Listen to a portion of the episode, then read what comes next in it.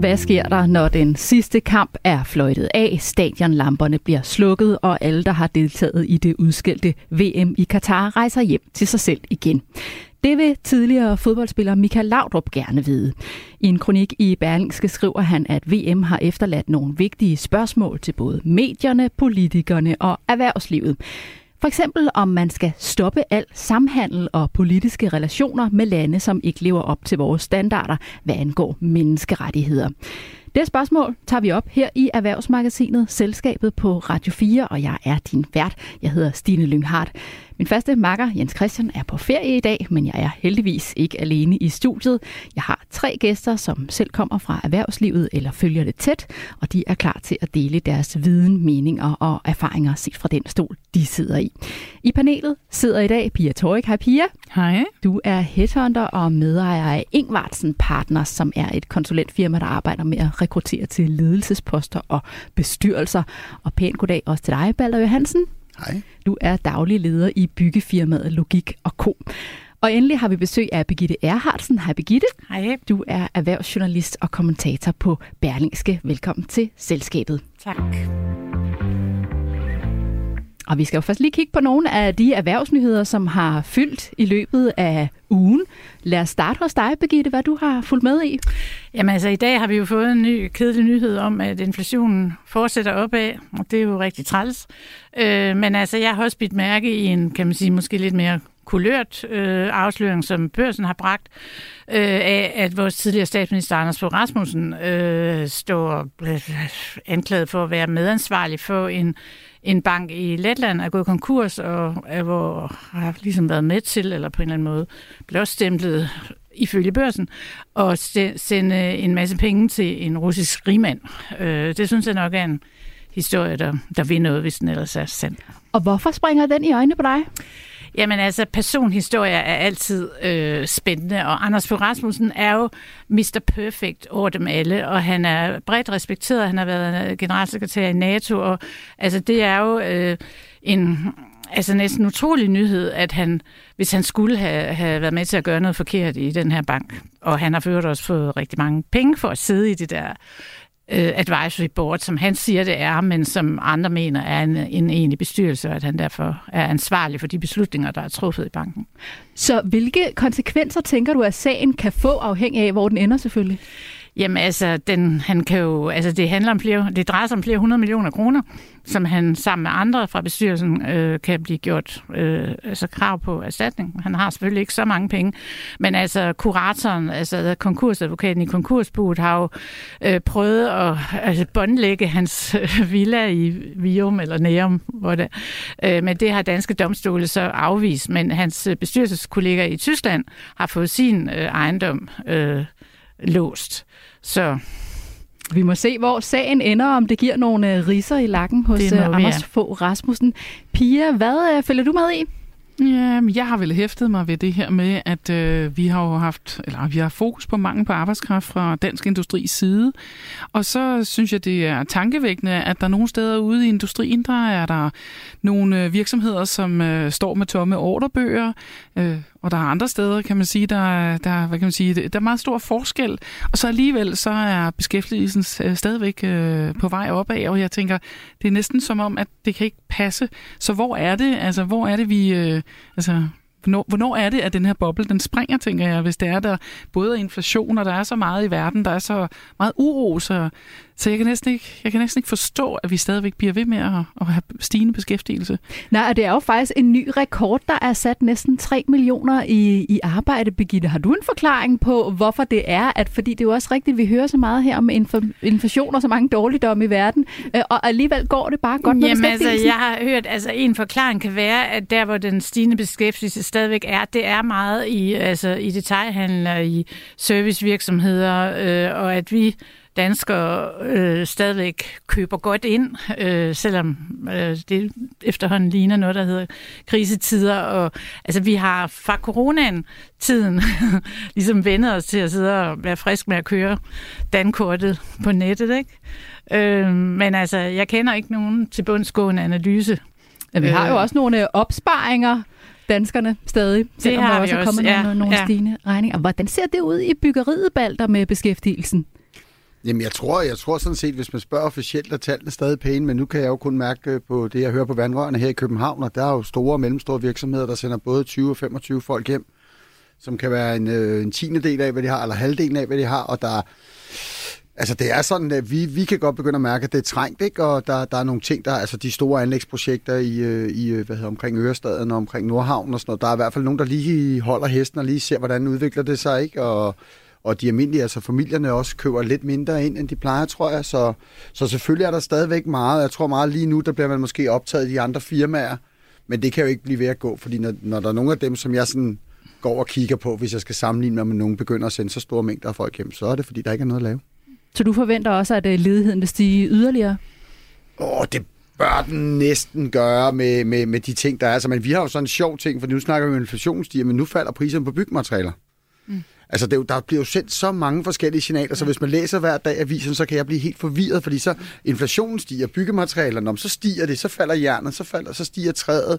Nu kan man ikke, nu er der, altså, beskæftigelsen stiger, men vi ser, føler arbejdsløshed, så jeg har sådan, det er meget mærkelige tider. Det man stritter har i mange retninger. Det er ligesom om, at vi får informationerne meget hurtigt, og vi, vi ved faktisk ikke rigtigt, hvad det er for nogle informationer, vi får. Men hvad betyder det for jer, at priserne begynder at falde? Jamen, det er, jo, det er jo meget rart, fordi de aftaler, vi har indgået, kan vi jo så holde, uden at tabe for mange penge. Ikke? Altså, vi, vi, vi, altså, vi, altså, at være i byggebranchen er jo en stor matadorspil. Vi sidder jo hver dag og gambler og håber på, at der ikke bliver for vilde opsving, fordi vi har jo lavet en kontrakt, og vi kan ikke rigtig komme med noget bagefter, og det er jo fastprisaftaler, vi kører efter og sådan nogle ting. Så det er jo meget rart, at der er lidt der, ikke? Men så er der jo samtidig også en konkurrence, fordi så kan vi jo godt mærke, at byggevaremarkederne, de har jo ikke adgang til de store projekter mere. Så synes de lige pludselig, vi er mega interessante, ikke? Men det synes de store entreprenører også. Så kommer de ned til os små og synes, de skal byde på det samme, som vi plejer at byde på i fred og ro, ikke? Så sådan er det hele tiden, ikke? Så der er jo hele tiden, altså hver gang der er, der er nogen, der taber et, et areal, så er der nogle andre, der vinder det.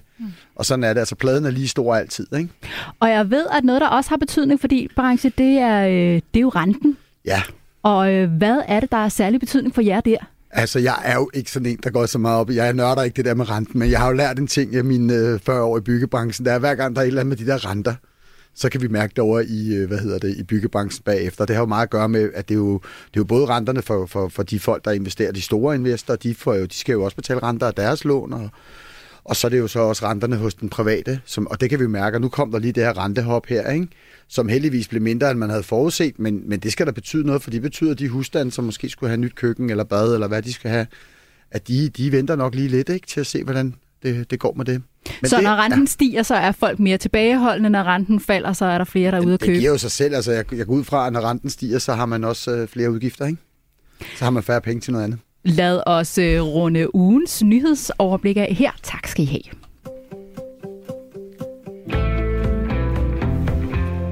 Du lytter til Erhvervsmagasinet Selskabet på Radio 4. I vores erhvervspanel sidder i dag Pia Torik, Pia Torik fra Ingvartsen Partners, Balder Johansen fra Logik og Co. og erhvervsjournalist Birgitte Erhardsen fra Berlingske. Jeg selv hedder Stine Lynghardt. Og nu skal vi tale om, hvad der sker efter de store stadionlamper i Katar bliver slukket, og alle fodboldholdene, fansene og journalisterne rejser hjem fra VM. Det vil den tidligere fodboldspiller Michael Laudrup nemlig gerne vide. Han har skrevet en kronik i Berlingske, som handler om, at når nu vi har været så kritiske over for Katar op mod VM i forhold til behandlingen af migrantarbejdere og deres syn på menneskerettigheder, så har vi vel den samme holdning til Katar efter VM er slut, og det vil han gerne kende konsekvenserne af. Michael Laudrup mener således, at øh, VM har efterladt nogle vigtige spørgsmål til både medierne, politikerne og erhvervslivet. Han vil gerne spørge kritikerne, om de mener, at man skal stoppe al samhandel og politiske relationer med lande, som ikke lever op til vores standarder, hvad angår menneskerettigheder, og han vil gerne vide, hvad konsekvenserne af det i så fald vil være. Så nu vil jeg gerne spørge jer, har Michael Laudrup en generel pointe her, altså når man kritiserer VM i Katar, man kritiserer forholdene dernede, og også kritiserer sportsfolk, der samarbejder med Katar eller andre lande i golfstaterne. Det har vi for eksempel set med hans egen bror, Brian Laudrup, som promoverede Dubai. Er man så også nødt til at tage det længere og bredere lys på og tage stilling til, hvad det er for nogle lande, vi samhandler med? Lad os starte hos dig, Baller. Åh, oh, jeg synes, den er svær, og jeg synes også, den bliver taget meget ud af sammenhæng, og jeg tror, vi er nødt til at gå historisk til værks her, og det kan blive en meget lang snak. Men den her samhandel, som jo startede, øh, altså hvis man kigger på tiden efter 2. verdenskrig, hvor man så, hvordan øh, øh, jordkloden var delt i to poler mellem hinanden, og hvordan øh, amerikanerne kunne gøre kvitterfrit i deres halvdel, og russerne og kineserne kunne gøre kvitterfrit i deres halvdel af verden. Og de historiske spor, dem tror jeg, vi efter murens fald troede, den kunne vi handle os ud af, og så kommer demokratiet. Og vi forstod måske ikke helt, at vi gav nogle stater og nogle diktaturer nogle penge. Og de har jo rigtig meget gjort det samme, som USA har gjort i masser af år i Latinamerika. Så når vi sådan skælder ud på, på alle de her ting her, og vi så synes, at USA er vores bedste ven lige nu, så skal vi også bare huske, at mange af de her måder at agere på og, og, og handle med, med tvang og med alle mulige andre ting, så jeg synes, det er enormt svært. Øh, men samtidig så vil jeg sige, at jeg tror, at det som, det, som der virkelig er ved at ske, det er, at de unge mennesker, der er sådan en ungdomsoprør på hele jorden, om det er Iran eller blandt de unge her, de forstår ikke de her øh, sammenhandsforskelle og sådan, hvad er, Ja, det gør de godt, når de, altså, de er jo ikke dumme, de er jo rigtig kloge faktisk, men de går rigtig meget op i den personlige frihed, de går op i rettigheder for seksuelle minoriteter og kvinders rettigheder, og går ind for et rigtig lige samfund. Og jeg tror, at de unge mennesker findes på hele jordkloden, i Rusland, i Kina, alle steder. De er bare ikke særlig magtfulde. Og de laver oprør på alle de platforme, de kan få, og man kan se de unge europæiske fodboldspillere, som jo hovedsageligt er mænd, de laver jo oprør og gør det og går med regnbueflag og gør med alle mulige ting. Det var utænkeligt for 10-15 år siden. Michael Laudrup og de stod for en meget machoagtig kultur, kan man sige. Ikke? Så jeg tror, at der sker enormt mange brudflader på samme tid, som vi har svært ved at forstå.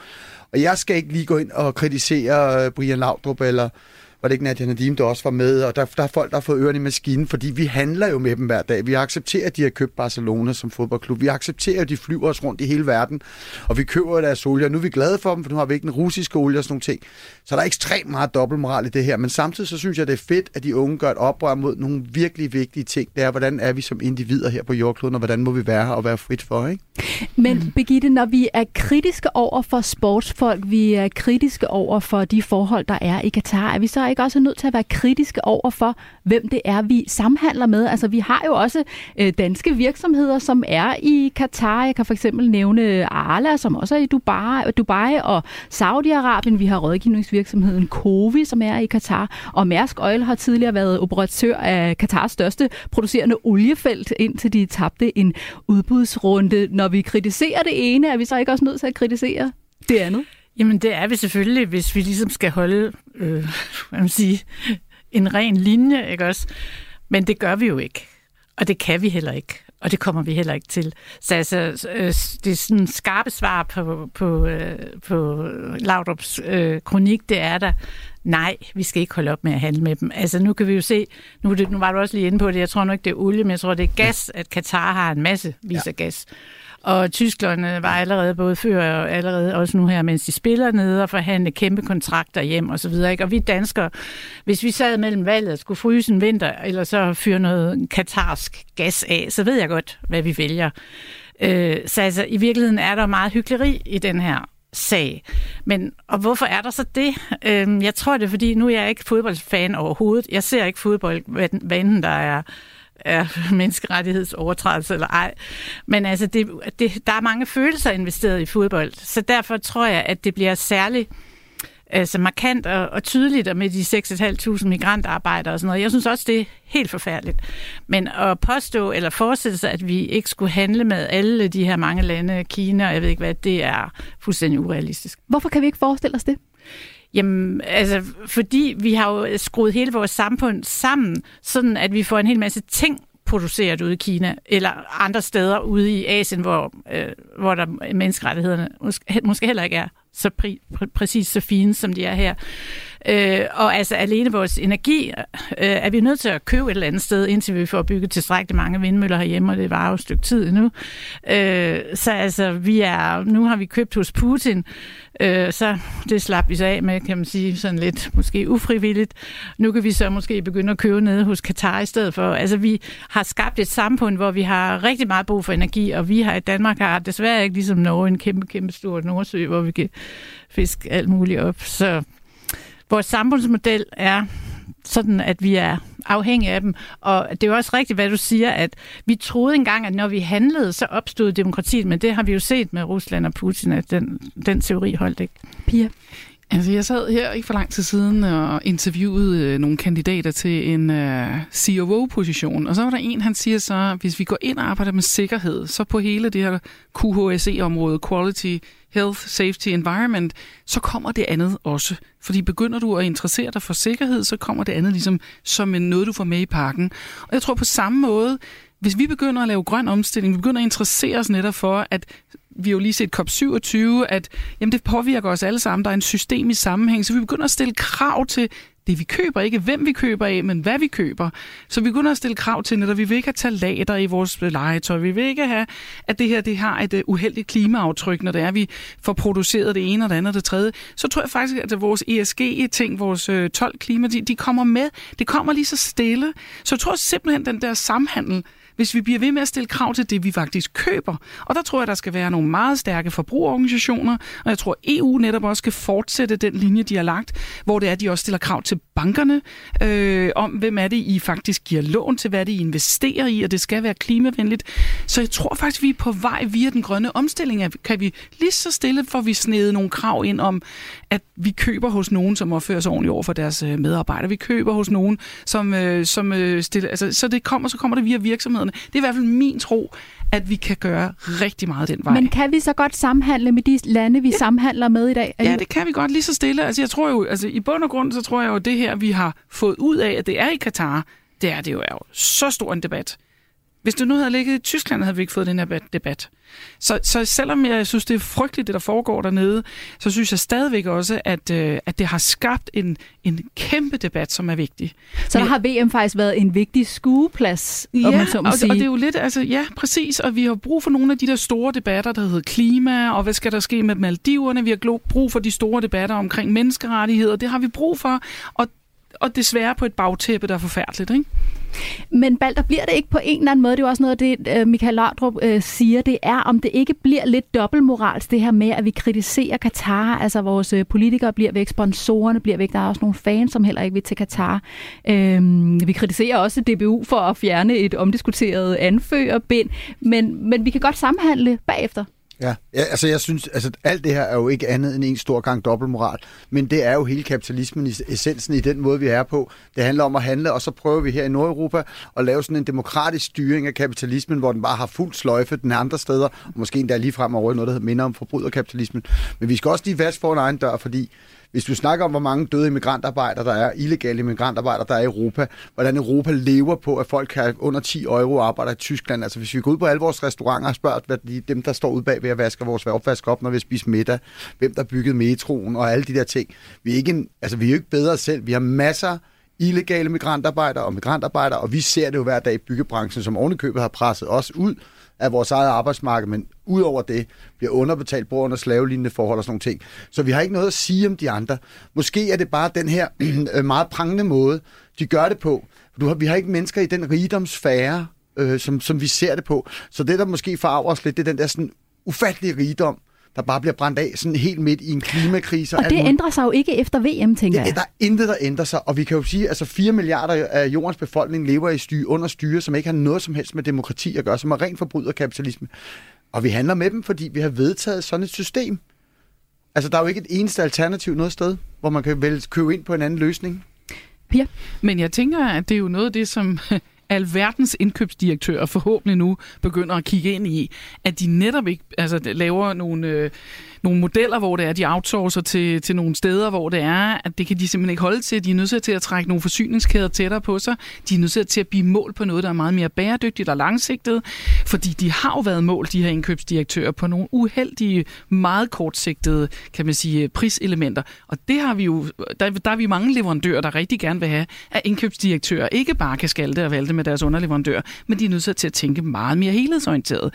Og det tror jeg, vi får ud af det. Så vi skal, vi skal samhandle, men vi skal være kritiske. Ja, vi skal, vi skal stille krav til, kan man sige, igen, traceability, uh, transparency. Altså, vi er nødt til at sikre, at, at vi ikke køber noget, som vi bagefter opdager, de der solceller, når for resten det er jo noget, der bliver produceret et sted i Kina, som vi ikke bryder os om, at det bliver produceret. Vi er jo nødt til at få noget frem i lyset, og det gør vi kun ved, at vi får det, kan man sige, vi får kravspecificeret, hvad det er, vi køber.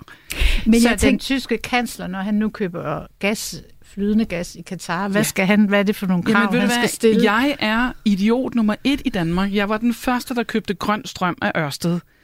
Jeg var ikke så populær derhjemme, men jeg har et, jeg har et diplom på, at jeg købte grøn strøm. Alle grinede af mig og sagde, det kan du jo ikke, du kan ikke vide, om det er grøn strøm, der kommer ud til dig. Mm. Men vi er jo nødt til at begynde at have en holdning til, også hvis man er tysk forbruger, og siger, jeg vil faktisk hellere have af min strøm eller min et eller andet. men der findes jo ikke så meget grøn strøm. Jamen, det kommer jo.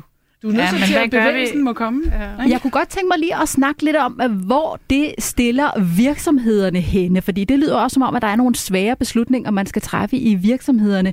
Øh, nu har vi jo for eksempel set uh, her i forbindelse med, med VM, har vi set Hummel, som skulle ud og forsvare landsholdstrøjerne. Hummel ønsker ikke at være synlig i Katar, fordi de er imod, uh, hvordan tingene bliver håndteret i Katar og deres generelle syn på menneskerettigheder. Men brandet er til offentligt skue med en butik i Katars naboland Saudi-Arabien. Øh, hvis forhold til menneskerettigheder også er omdiskuteret, og trøjerne er produceret i Kina. Kommer man ikke meget hurtigt til at træde forkert her, Birgitte? Jo, det gør man. og det, altså, jeg vil give dig ret i, at altså, der er rigtig meget hyggeleri og dobbeltmoral. Det er der. Men på den anden side, så tror jeg også, at mange er optaget ægte af og bliver forarvet og synes, det er for galt, og noget må gøres og så videre. Ikke? Mm. Og jeg tror, at der er mange virksomheder, som gerne vil gøre det rigtigt, mm. men som også altså, skal huske, hvad er det rigtige? Og så der har jo altså også pressen en rolle i at afsløre, hvis de nogle gange ikke gør det, de siger, eller de gør noget andet end det, de mm. siger. Så altså, det er en meget øh, besværlig og proces, som jeg er glad for, at jeg ikke har, men har ansvar for. Men den politiske forbruger har jo ikke en chance, hvis ikke vi får det deklareret, Nej, og hvis ikke der bliver lavet blockchain, så vi ved, hvor ting kommer fra. Mm. Men jeg tror bare, ja. vi, vi snakker ind til et enormt lille segment, ikke? fordi mm. jeg har altid været aktiv på at være politisk forbruger, og vores virksomhed handler jo kun om at gøre tingene på den mest bæredygtige, og gøre alle mulige andre ting måde. Men jeg er bare kommet til den erkendelse, at hvis vi er en milliard på jordkloden, der gerne vil det her, de andre syv, de vil skide sig stykke. Mm. De kører baglæns ud af, de vil skide på talater hele lortet. De tre milliarder i Afrika, som bare vil have mad på bordet, og, mm. og kineserne og alle de fattige, de er røvtrætte af vores hyggeleri heroppe i Europa. Mm. Det, jeg tror faktisk, det eneste sted, hvor jeg tror, vi kan få en fællesnævner med dem, mm. det er på de personlige frihedsforhold i forhold til seksualitet og køn og sådan nogle ting. For der tror jeg, at de unge har fanget noget i en kultur, mm. som vi ikke har forstået endnu. Og det tror jeg ikke, vi skal. Og det, det, det, det, er mit håb. Mm. Jeg tror ikke på den politiske forbruger mere, fordi jeg har set, jeg har set Tyskland agere som politisk forbruger og været sådan helt op i det moralske øh, hest, og de, er, de, de, de, de men, er moralsk på alle områder jo. Altså men Tyskland. når vi køber al vores modetøj, eller hvad fanden ja. vi nu køber, og vi stiller krav til, at der går ikke nogen medarbejdere rundt nede i et eller andet indisk øh, landsby og stamper i noget gift, det må vi stille krav til, fordi ja. det kommer jo også dem til gode. Og i det hele taget, at vi eksporterer hele vores klimaudfordring, så det er faktisk dem, der skal betale. Jamen, jeg... for at vi han faktisk overforbruger. Og sådan nogle ting, synes jeg jo, kan være med til at hjælpe lige præcis også de det lande. Det kan det. Jeg tror bare, de hægter os af nu, fordi vi har kørt den dagsorden i 15-20 år, hvor vi ja. har sagt politiske forbrugere, nu skal I dit, og I skal dat, og nu siger det globale ja, syd til os. De vil vel stadig gerne sælge til os. Jo, men jeg tror bare... Du hægter jo ikke en kunde af. Så er han lidt besværlig, og så må de jo, nå ja. Jeg tror bare, vi ikke er så vigtig en kunde, som vi selv tror, vi er. Birgitte, hvordan skal, hvis vi lige skal holde fast i Hummel, altså Hummels ejer, Christian Stadil, han erkender over for DR, der er et dilemma, og de hele tiden forsøger at blive klogere. Han siger heller ikke, han er ikke sikker på, at øh, Hummel fortsætter med at være i Saudi-Arabien, mm. og at Hummel går oprigtigt op i, hvordan stater agerer, men han siger jo også, at det efterhånden er svært at finde lande, hvor der ikke er en eller anden problematik. Mm. Hvordan skal Hummel håndtere det? Jamen, altså gennemsigtighed, som du nævner, tror jeg er rigtig, rigtig vigtigt. Fordi øh, så må de jo fortælle, jamen vi gør sådan og sådan som en begyndelse, eller som en start, eller så godt vi kan.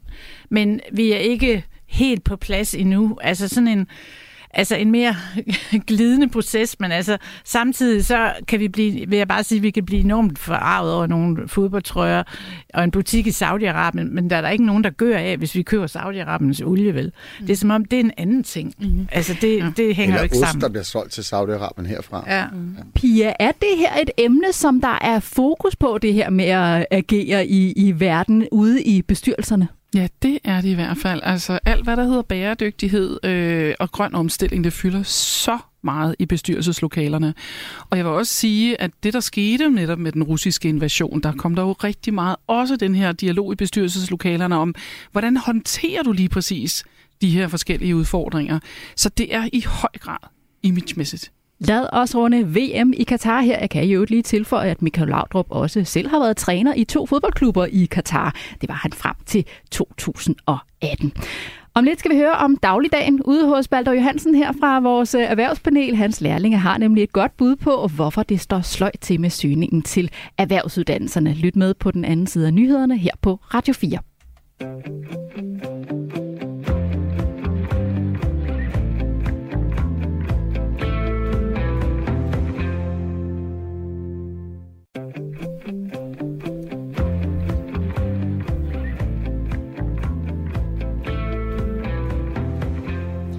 Det her er Erhvervsmagasinet Selskabet på Radio 4. Vi går i dybden med ugens store erhvervsnyheder sammen med vores gæster, som selv kommer fra erhvervslivet eller følger det tæt. Vi har netop talt om, hvad der sker, når VM i Katar er fløjtet af, og alle rejser hjem igen. VM har nemlig efterladt nogle vigtige spørgsmål til både medierne, politikerne og erhvervslivet, mener den tidligere fodboldspiller Michael Laudrup. Hvis du ikke fik hørt programmet fra start af, så kan du selvfølgelig finde det som podcast i Radio 4's app. Og om lidt skal vi tale om, hvordan vi får flere til at søge erhvervs erhvervsuddannelserne, efter der er sket et markant fald. Dagens erhvervspanel består af Begitte Erhardsen, som er erhvervsjournalist og kommentator på Berlingske, Pia Torik, der er headhunter og medejer af Ingvartsen Partners, og Balder Johansen, som er daglig leder i byggefirmaet Logik og Co. Og jeg selv hedder Stine Lynghardt. Men først skal vi have en quiz. Vi skal se, hvor godt I egentlig har fulgt med i ugens erhvervsnyheder. Og vi plejer jo at spille gæsterne mod erhvervskommentatoren, men i og med, at Jens Christian ikke er her i dag, så spiller vi altså vi alle vundet. mod alle. Ja, så har gæsterne vundet. I denne uge tager vi et uh, kig ind i et chefkontor hos en kendt leder, som er kommet med nogle opsigtsvækkende udtaler, udtalelser den seneste tid. I skal nu gætte, hvem det er, og det er hurtigst på aftrækkeren, så I rækker bare hånden op lige så snart I tror, I har svaret. Det er en person, som er i gang med at lave version 2.0 af en virksomhed. Medarbejderne i virksomheden har fået at vide, at det er slut med at arbejde hjemme. De har også fået at vide, at de skal arbejde hårdt. De skal arbejde mange timer ved høj intensitet. Er det ham der Twitter-fætteren der? Twitterfætteren, hvad er det nu, han hedder? Elon Musk. Elon Musk. Ja. Nå, man sidder og tænker på en dansk. Ja, ja. ja. Bare lidt paf. Prøv at høre, det er rigtigt, Balder. Mm. Det er jo selvfølgelig uh, historien om Elon Musks overtagelse af Twitter, som uh, fortsætter. Og nu har han jo uh, givet et ultimatum til de medarbejdere, som er tilbage i Twitter, efter han allerede har fyret 3.700, som er halvdelen af medarbejderne. Nu skulle de resterende altså bekræfte, at de vil arbejde under de her nye vilkår, som i øvrigt også, jeg kan lige fortælle, hvad der ellers stod i den her mail til medarbejderne, der stod, at det kun er exceptionelle præstationer, som vil medføre en bestået karakter, og medarbejderne skulle så klikke på et ikon i mailen og på den måde sige ja til alle de her betingelser, ellers skulle de forlade firmaet med tre måneders fratrædelsesgodtgørelse. Øh, Øh, og så vil de jo så selvfølgelig være betragtet som, at de ikke arbejder der mere. Og der er i øvrigt øh, flere hundrede, som har valgt ikke at arbejde der længere, fortæller to unafgivende kilder ifølge den amerikanske avis The New York Times. Pia, hvad siger du til ledelsestilen her? Ja, den er jo på ingen måde acceptabel. Og jeg synes helt grundlæggende, at øh, det kunne være fantastisk, hvis der var nogen, der samlede den her bold op og så lavede en konkurrent til Twitter – Altså, fordi det er jo, det er jo, altså det, det er jo grotesk, det der foregår.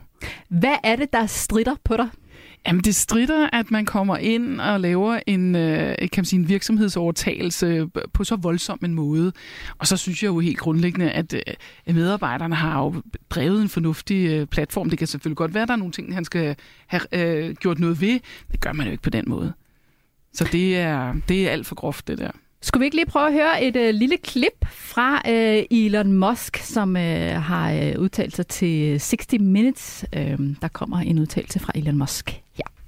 I am somewhat impulsive, and uh, I don't really want to try to adhere to some uh, CEO template. Ja, her siger han altså, at han er ret impulsiv og ikke har lyst til at tilpasse sig en slags direktør-skabelon. Det gør han vel heller ikke, Birgitte? Nej, det gør han ikke. Øh, altså, det virker jo lidt sådan den måde, man behandlede folk på, jeg ved ikke, i 50'erne eller sådan noget. Altså, øh, jeg synes, altså moderne ledelsesstil og moderne virksomhedskultur er jo, er jo helt anderledes, mere respektfuld over for medarbejderne, og altså også altså mere anerkender, at øh, medarbejderne gerne vil have et helt liv, og ikke kun arbejde som sindssygt 70 timer om ugen, og så aldrig se deres børn og familie og sådan noget. Det er der jo flere og flere af de unge mennesker, du snakker om, Balder, mm. som ikke gider, ikke har lyst til at stille nogle krav. Så altså, jeg tænker, man må da bare håbe på, at øh, de der Twitter-ansatte, de siger, jamen det er fint med dig, men farvel og tak. Vi finder os noget andet. Ja, så hvad tror, du, der, hvad tror du, der sker i Twitter? Jamen, det er jo ikke til at sige. Der er der sikkert øh, nogle, altså nogle hundrede, der siger nej tak, nogen, der kan finde sig noget andet, og så er der måske en hel masse, som ikke lige kan finde sig noget andet nu. Det er jo heller ikke de bedste tider, heller ikke for tech-verdenen. Øh, men altså, jeg tror da, altså, ja, i hvert fald her i Europa, i Vesteuropa, ryster vi på hovedet over at gå til en virksomhed på den måde.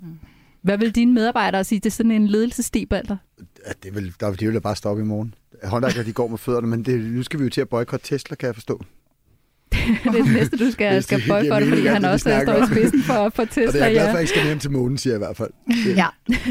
Hvordan, Pia, tænker du, det er at, at være medarbejder i alt det kaos, der er omkring Twitter lige nu? Jeg tænker, at rigtig mange medarbejdere, de går faktisk på arbejde for at skabe noget værdi, og, øh, og det øh, god ledelse handler næsten om at fjerne det, der forhindrer dem i at skabe værdi. Jeg synes, det er urimeligt, at der kommer en topchef og næsten per default mener, at han har overtaget en virksomhed, hvor medarbejdere er unødige, og netop at de ikke skal involveres, at der, at der per definition er foregået noget, der ikke er hensigtsmæssigt. Så jeg tænker bare, at øh, ja, det er, så, det er så forkert, det han foretager sig. Altså, Ja. Omvendt så er han jo en uh, visionær person, som du også nævner, Balder. Han uh, vil gerne ud i, i rummet og, og prøver jo at være på forkant med mange ting. Øh, kan han ikke også bidrage med noget godt til Twitter, Birgitte? Jo, det kan jeg måske. Altså, ja, jeg har selv, jeg kører selv i Tesla, kan jeg da gerne indrømme her. Den er jeg da glad for. Ikke mere efter i dag, nej. på. Jamen altså, han er, jo, han er jo også genial på et eller andet eller på et eller andet sted, og jeg synes også, vi ser og hører om alle altså, de store, de store virksomhedsfolk, eller virksomhedsejere og ledere og skaber, også i USA, som er lidt gale. Ikke mm. også? Altså, jeg mener ikke vrede, men altså tosset. Øh, og det måske er en altså en, en streak ved dem, som, som man må tage med, hvis man vil have nogle af deres gode sider også. Men altså, man må bare håbe på, at medarbejderne siger fra. Pia? Men forskning viser jo også, at topchefer, politikere, ejerledere, der er en overrepræsentation af psykopater. og Steve Jobs har vi hørt meget om, ja. og vi, øh, altså der er jo, det, det er jo uheldigt, når det er, at der er nogen, der får så meget magt og ikke kan administrere det. Jo, men på den anden side vil ja. vi jo ikke undvære de ting, som Steve Jobs har skabt, vel? Og kunne han have skabt dem samtidig med, at han var en vidunderlig familiefar og flink ved sine medarbejdere? Jeg ved det ikke. Men altså, altså jeg har læst både øh, biografien ja. om ham. Jeg synes, altså, det er sgu meget fascinerende, det må man sige. Han, mm. Altså, der er jo sådan nogle ener. Men der er, også nogen, der er også nogen, der kan drive noget fantastisk virksomhedsledelse på en ordentlig måde. Ja. Det synes jeg er mere, det er noget, vi skal tilstræbe, kan man mm. sige. Lad os uh, runde ugens quiz af her. Vinderen blev altså Balder. Tillykke ja, til takker. dig. Det er første gang. Det kan blive sværere at finde en ledig VVS'er, elektriker eller tømrer i fremtiden. Der er nemlig kommet nye tal fra Børne- og Undervisningsministeriet, som endnu en gang viser, at det går ned ad bakke. Optaget på erhvervsuddannelsernes grundforløb 2 er faldet med 17 procent, og hvis man ser på perioden fra januar til august, er der startet ca. 7.500 færre elever sammenlignet med sidste år, skriver politikken. Kommer det bag på dig, Balder? Du leder jo et byggefirma. Nej, det gør det sådan set ikke. Der er ikke nogen, der har ville det i de sidste 20-25 år.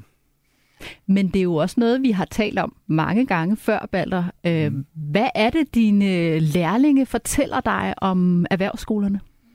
Oh, de fortæller mig mange ting. Jeg skal jo så lige sige, at jeg, jeg har rundet 200 lærlinge, jeg har udlært i de sidste 30 år, så, så det er jo også, det er jo, jeg har snakket ud fra en vis erfaring, kan man sige, om rigtig mange forskellige fag.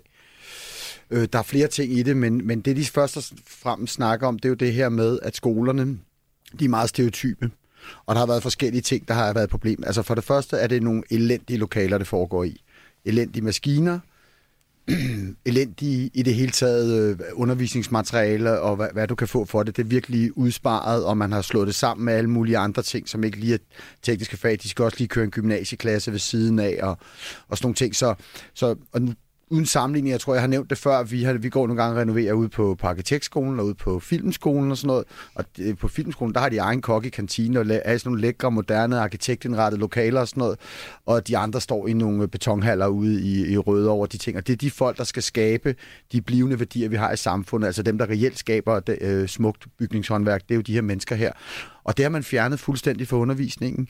Øh, så, har man, øh, så har man glemt at uddanne alle vejlederne på skolerne. De ved ikke, hvor mange uddannelser der er. Det er altid, der er tømmer, mur, elektriker, blikkenslær. Bum. Altså, der er industriteknikere, der er alle mulige ting, hvor du faktisk kan gå ud og få nogle sindssygt velbetalte job, hvis man er ordentligt udlært. Og så den helt store ting, det er, at de har slet ikke haft sans for, de første kvinder, der kom ind i, i byggebranchen i, i 80'erne, hvor, hvor min egen lille søster var med, der var sådan lidt, i, der var sådan lidt en efterslæb for rødstrømmer, så der tog man ikke at sige så meget, men de tog så mange tæsk, at man slet ikke forstår, at de gennemførte deres uddannelse. Og så har der været et kæmpe hul, og som ligesom sagt, at vi skal have kvinder og transpersoner og sådan noget ind på markedet igen, men de kan ikke være på skolerne. Fordi nu er der ikke engang plads til dem derude med. Altså prøv at forestille dig walk of shame ned igennem kantinen der. Du er den måske den eneste kvinde eller den eneste transperson og sådan nogle ting. Eller Har du konkrete eksempler på det? Masser. Altså folk, der kommer grædende og, og ikke ved, hvad de skal de næste seks uger, når først de er der. De er grædfærdige. De Jamen, hvad er, er det, der angste. sker? Altså bliver Jamen, de, de, de, de, Der er en machokultur, som gør, mm. at de bliver isoleret meget. Der er ikke en støtte. Der bliver ikke slået hårdt nok ned af det fra læreren og fra lærerens side.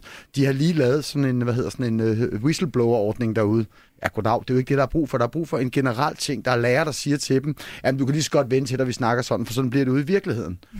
Og det kan også godt være, at det er sådan ude i nogle steder i virkeligheden, men vi prøver virkelig, der er rigtig mange folk, der er folk som Ladies og Ladies og alle mulige, der gør kæmpe kampagner for at få andre mennesker ind. Og de er sindssygt dygtige håndværkere, der er ikke plads til dem.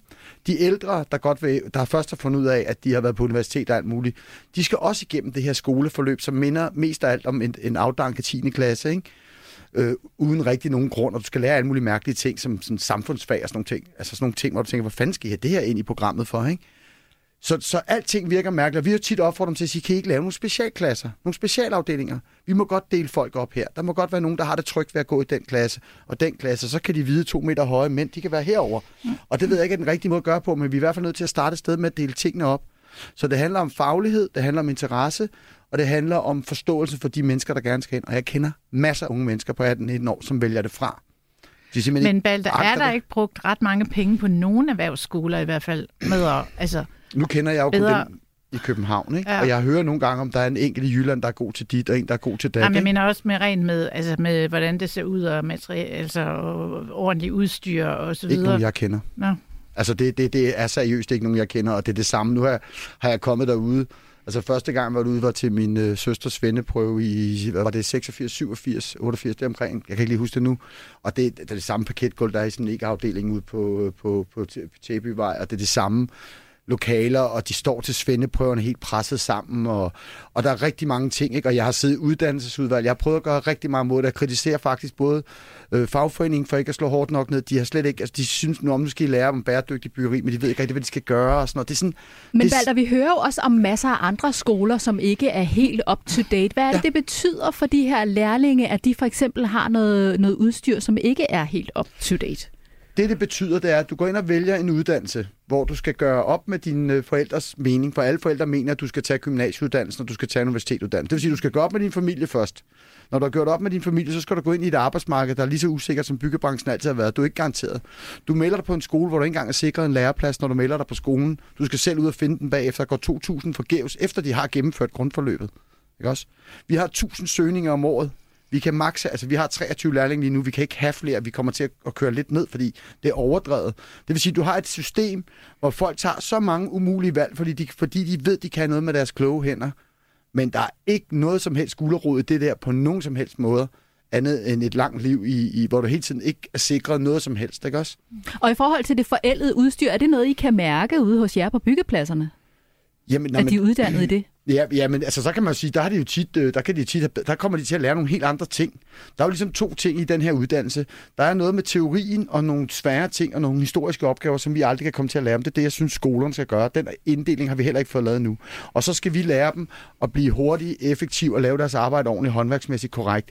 Vi, er, vi har dem jo to og et halvt år ud af det samlede tre og et halvt år. Det skal vi også huske, og det ansvar skal vi også tage på os. Og der er lige så mange brottende kar. Der burde være så meget tilsyn med det, og jeg kan godt forstå, tænk engang, jeg skal stå og tale det så meget ned. Det er det bedste fag, altså de bedste, det er håndværksfagene. Du kan blive alt i livet bagefter, du, og du kan så mange ting. Tænk engang, du kan bygge dit eget hus. Mm. Men jeg bliver nødt til at sige, at de skal tage sig så meget sammen, og vi har rettet henvendelse på henvendelse de sidste 25 år til den ene undervisningsminister efter den anden. Så jeg kan godt høre, at det her det er, det er noget, der ærger dig. Hvad mener I andre er den væsentligste årsag til, at søgningen falder, Pia? Det er mor. Det er mor. Og far. Ja, det er, det, det er ikke kun de der vejledere, fordi efterhånden er al vejledning jo digital. Øh, og det er der er problemet i hvert fald ifølge nogle af de her forskere, så er det noget med, at det er mors. Altså det er mor, der egentlig er den største influencer på de unges uddannelsesvalg. Og hvis mor ikke forstår, at det er fantastisk, at man kan noget med sine hænder, og at man faktisk øh, kan få skabt et fundament i sit liv. Og så min egen personlige overbevisning, det er, at vi har fået gjort al uddannelse så teoretisk, at vi faktisk alle sammen efterhånden bliver syge af at sidde så meget ned og kigge på en skærm. Eller, eller, så jeg tænker meget, at altså nu er den ene af mine døtre skal til at læse til lærer. Jeg er så begejstret over, at den uddannelse, den er sådan en kobling mellem teorier og praksis, mens alle skal ud og finde deres egen lærepladser ellers. Og det gælder jo også på rigtig mange andre uddannelser, hvor det er, at jeg tænker, hvorfor er det, vi ikke er smartere i at lave en, en meget bedre kobling imellem teori og praksis? Hvad siger du, Birgitte? Jamen altså, nu sidder vi jo to møder her, og jeg tror, du har fuldstændig ret. Hvis du spørger mig, vil det, nu er mine døtre voksne i vej, men vil du synes, de skulle have blevet håndværker, så har jeg sagt nej. Hvorfor? Øh, af mange grunde. Altså, masser af de grunde, som Balder nævner, men også en alvorlig grund, som du ikke har nævnt. Og det handler om nedslidning. Altså, det er jo, nu er jeg faktisk lige ved at renovere et hus, og har en masse håndværkere gående. Øh, og der er to tømmermester, Den ene er i 50, og den anden er fyldt 60. Og de har ondt i ryggen, og de har efter et langt liv. Ikke også? Og så er der alle de unge lærlinge og svende, som er mega dygtige, mega søde, mega begejstrede. De elsker deres arbejde, de klatrer rundt, og de går videre. Og så sidder jeg og tænker på, hvornår er det, at de ser ud som de to mestre, ikke også? Og hvordan, nu skal vi alle sammen arbejde til vi er, jeg ved ikke hvad, 75. Hvordan håndterer man det inden for håndværket? For det er jo fysisk hårdt arbejde, og tit er de også sådan, altså nu muren, han er irriteret over de her små sække med cement med 25 kilo som plejer, så han skal gå så mange gange, men det er jo noget arbejdstilsyn, eller hvem det nu er, kræver, så man ikke skal bære sådan nogle tunge, altså, det er irriterende. Og de unge, de er irriteret over de her regler. Men hvordan får vi indrettet vores samfund sådan, at de mennesker kan have en, et seniorarbejdsliv øh, andet end at gå på Arne-pension? Balder?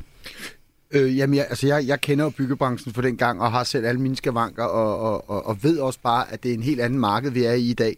Og jeg ved også godt, at der er masser, der går på kompromis med deres egen sikkerhed og deres helbred og sådan nogle ting. Men jeg føler, at der er en kæmpe stor forståelse, og det er et andet arbejdsmarked. Og jeg vil faktisk sige, at kvinderne er faktisk rigtig meget bedre til at for det første at mærke efter, og de er rigtig meget bedre til at sørge for, at de andre også mærker efter. Og så har de også den fordel, at de faktisk er rigtig stærke på nogle helt andre måder, end vi normalt.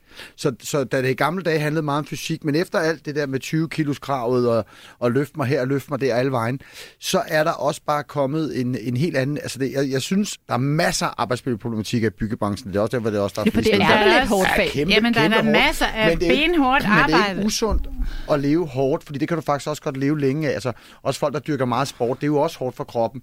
Altså, det er ikke sundt at sidde på en stol. Der er ikke, noget, der er ikke nogen af de her ting, der er sunde, men det er jo et fysisk job, hvor du faktisk også skal bruge dit hoved ret meget, og du skal også deltage i mange ting. Så jeg, jeg vil sige, jeg vil sige det der det, og så vil jeg sige, det var mor engang. Det er ikke mor mere. Det er ikke mm. min fornemmelse mere. Fordi mor, det var sådan en rigtig ting, vi altid sagde i tierne, eller i nullerne. Vi altid sagde, det er morsyndromet, vi skal bekæmpe morsyndromet. Nu er det familie, samfund, venner, naboer. Mm. Det er et overordnet mor. Vi skal lige en tur ud på gaden i København for at høre, hvorfor danskerne tror, at færre søger erhvervsuddannelserne. Vores reporter mødte blandt andet en brolægger. Jeg kan se, at du står og lægger fortovsdagen. Ja. Du arbejder som brolægger. Hvorfor øh, har du valgt at blive brolægger? Det er fordi, at øh, jeg elsker at bruge min krop, og jeg godt lide at være udenfor. Så synes jeg bare, det er et fedt erhverv. Hvad er problemet, hvis der kommer til at mangle folk inden for dit fag? så med at arbejde til os andre. Så du ser slet ikke, at det kunne være en negativ ting? Nej, ikke udover det er svært at finde ansat, ikke? Jeg er selvstændig, så det, det kan godt være et problem nogle gange. Ikke? Hvad synes du så, der er, der er det fedeste ved dit fag? Det er nok bare at være udenfor året rundt. Det er selvfølgelig lidt koldt om vinteren, men det er også lige så fantastisk som sommeren. Ikke? Så bare at bruge sin krop og lave noget arbejde, der, der er pænt efterfølgende, når man kan stå tilbage og se på det. Ikke? Jeg tænkte, det er sgu fedt arbejde, det man har lavet. Har du altid vidst, du ville være brolægger? Overhovedet ikke. Jeg startede for fire år siden. Jeg har lige talt med en, der arbejder som brolægger til daglig. Han virkede rigtig glad for det. Der er dog færre, der starter på en erhvervsuddannelse. Hvorfor tror du, det er sådan? Jeg kan forestille mig, det er noget med, at der ligesom er blevet mere prestige i universitetsuddannelser eller sådan længere videregående uddannelser. Jeg tror, at der er øget fokus på at have en høj livskvalitet, og måske tror folk ikke, at man kan tjene så mange penge med det arbejde, man kan få efter en erhvervsuddannelse. Hvad skal der til for, at flere vælger en fremtid som håndværker? Og jeg tror, der skal øh, noget mere prestige ind i det. Man skal for det første få snakket erhvervet rigtig, rigtig meget op. Altså, de får jo allerede god løn, så, så det skal bare være synligt, og man skal også kigge på, hvordan uddannelsen bliver præsenteret for de unge, hvor gymnasiet nu her står som first choice blandt øh, alle unge, for de gør ligesom de andre. Og der skal ligesom være nogle overvejelser om, hvad for nogle muligheder ens valg giver. Måske at øh, man framer det lidt bedre, som at det er meget positivt. Altså, det er jo virkelig fedt at være håndværker, tænker jeg, fordi man både er meget fysisk aktiv, og man får også produceret noget selv. Og så tror jeg også, at der er en frihed i det. Altså hvis man for eksempel er selvstændig. Har du overvejet at tage en erhvervsuddannelse? Jeg havde faktisk kigget lidt på nogle forskellige erhvervsuddannelser, men så endte jeg med at tage en STX i stedet for, fordi det ligesom var det, alle andre gjorde. Nogle gange, ja. Det kan være meget rart, at det er mere sådan håndgribeligt, at man ved, hvor man ender henne, hvis man tager den specifikke uddannelse. Men det kan også lidt være en grund til, at man måske vælger det fra, fordi man gerne vil holde flere døre åbne. Hvad tror du, der skal til, for at du og dine venner vælger en erhvervsuddannelse? Jeg tror, hvis jeg havde hørt lidt mere om det, og også hvis der var andre af mine venner, der havde valgt en erhvervsuddannelse. Ja, lad os lige prøve at dykke ned i nogle af de ting, vi hører her. Vi hører blandt andet, at for at flere skal vælge en fremtid som håndværker, så skal der mere prestige ind i det. Vi skal snakke erhvervet op. Det skal være fedt, øh, se fedt ud at være håndværker, at man kan tjene godt, mere synlige, øh, og så handler det om, hvordan uddannelserne bliver præsenteret. Men Pia, hvor og hvordan gør vi det? Altså helt grundlæggende synes jeg jo, at øh, vi skal sørge for, at det ikke er det eneste valg i livet. Jeg, jeg går meget ind for efteruddannelse. Jeg går meget ind for, at vi sørger for, at, at man må gerne lave et CV, der er zigzagger. Altså, hvor det er, man kommer rundt om... Altså, det at, at have været ude og være brolægger i x antal år af sit liv. Han sagde også, at han havde startet for nylig. Den her, altså, så jeg tænker, at øh, det er jo et fantastisk sted at være iværksætter. Der er mange... Øh, altså, så jeg synes simpelthen, vi skal, vi skal gøre meget mere for, at, øh, at det ikke bliver sådan en nu valgte du den vej, og nu kan du ikke vælge andet. Altså, så lige så vel som altså, vi jo har, har kunne tage en HF, hvis vi var ældre, eller folk kunne gøre det. Det skal jo være muligt, at man, at man starter et sted, men alligevel ved et andet sted hen. Og det tror jeg faktisk er meget vigtigt, for at vi, øh, at vi får øh, flere måder at komme kan man sige, frem i livet på. Jamen, hvem kan bruge en, en øh, pensioneret murer på 62? Jamen, hvor, det er der stor rift Jo, ja, ikke nok med det, men altså rent faktisk kunne det for eksempel være nogle af dem, som måske kom ind og fik nogle kontorjobs, hvor man måske skulle lave bygningsgodkendelser, eller hvor man skulle lave lokalplaner, eller for de havde heldigvis noget erfaring. Så måske skulle man efteruddanne dem til, at de så kunne tage netop nogle af de kontorjobs, hvor de ikke bliver nedslidt. Så, så hvorfor ikke? Balder, vi hører jo øh, brolæggeren her i klippet, som ikke er så bekymret for, at der kommer færre inden for hans fag. Så vil han få mere arbejde, men dog også svært ved at finde ansat. Har det slet ikke så store konsekvenser, den udvikling, vi er inde i? Og det har større konsekvenser, end jeg lige tror, han regnede efter der på regnbrættet. Jeg tror, der skal man lige op og se det, de helt store linjer. Øh, man skal også huske, at vi er jo blevet udskiftet med en øh, slave her for, for resten af Europa, der, der er gået til en tiende del af, hvad vi andre skal have i løn. Ikke?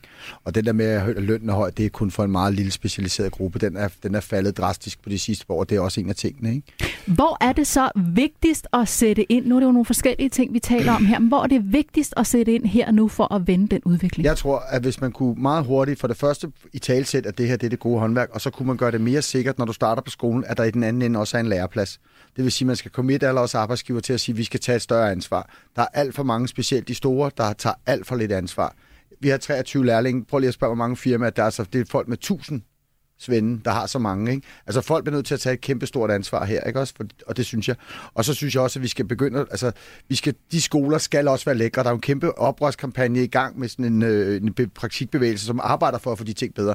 Lyt til dem. Det er ikke det vigtigste, men det skal tales op, og så skal der være en sikkerhed. Og jeg tror meget, at den der sikkerhed, du vælger noget, du skal gå på grundforløb to et halvt år, det svarer til en 10. klasse, du sidder og skyder med elastikker sammen med nogen, der lige er kommet ud af 9. Ikke? Skal du tage den for hvad, hvis ikke engang du ved, du får en læreplads i den anden ende? Ikke? Og Birgitte, i forhold til det her med, at, at der er mange, der lever i den samme retning og lever imod gymnasiet, hvordan får vi ændret det? Jamen, det får vi da ændret ved, at øh, mødrene og fædrene og det øvrige samfund, som vi også har været inde på, altså ser på en anden måde på håndværket, men altså også altså, talende hoveder, i hvert fald også to. Vi, altså nu ved jeg ikke, om du vil sige, at du ville synes, det var fint, at dine børn havde taget en håndværksuddannelse. Altså, jeg vil... Øh, jamen altså... Jamen det... Jeg, jeg tænker, der er mange problemer i det. Som du selv nævner, mm. usikkerhed. Hvad er lønnen? Øh, bliver man fortrængt af nogen fra Østeuropa? Og, og så den her øh, forfærdelige nedslidning, som der er jo lige meget, hvor hvilke forbedringer du siger, der er lavet, så, så er det et, et faktum. Ganske kort, du får det sidste ord, Balder. Hvorfor synes du, man skal vælge en erhvervsuddannelse? Ganske kort. Hvorfor? Jamen, det, er jo, det er jo fordi, at, at det, det er jo min erfaring. Jeg kan se, at du får helt støbte mennesker, der både kan bruge deres hænder og deres hoved. Vi må se, øh, hvordan det går med udviklingen de kommende år, hvis tendensen fortsætter med faldende elevtal på erhvervsuddannelserne ved antallet af faglærte mellem 2021 og 2030 falde med 88.000 personer, viser en analyse fra Fagbevægelsens hovedorganisation, som Berlingske har skrevet om. Vi skal til at runde af for selskabet i dag. Tak til vores gæster i dagens erhvervspanel, Pia Torik, hinterunder og medejer af Ingvarsen Partners, Balder Johansen, daglig leder i byggefirmaet Logik og K, og Birgitte Erhardsen, erhvervsjournalist og kommentator på Berlingske. Programmet var produceret af Beam Audio Agency for Radio 4. Tak fordi du lyttede med.